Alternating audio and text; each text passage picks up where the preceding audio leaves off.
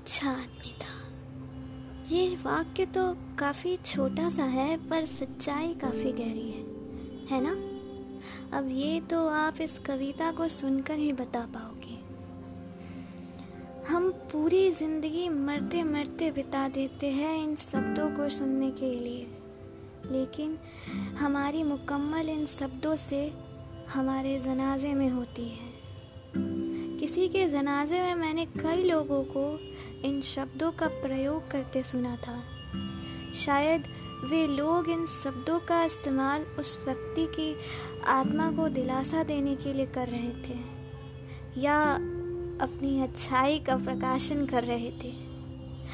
लेकिन जब दिलासा देने की बारी थी, तब पता नहीं ये लोग कहाँ मुँह मोड़ के खड़े थे।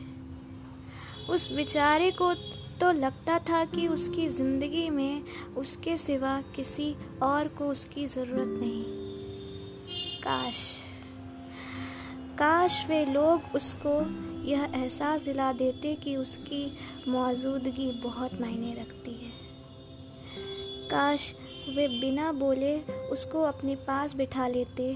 काश वे बिन वजह ही उसे गले लगा लेते।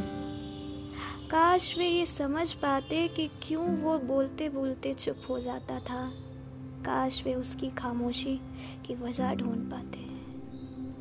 काश वे ये जानते कि उसके अपने तो बहुत थे, पर उसका कोई अपना नहीं था।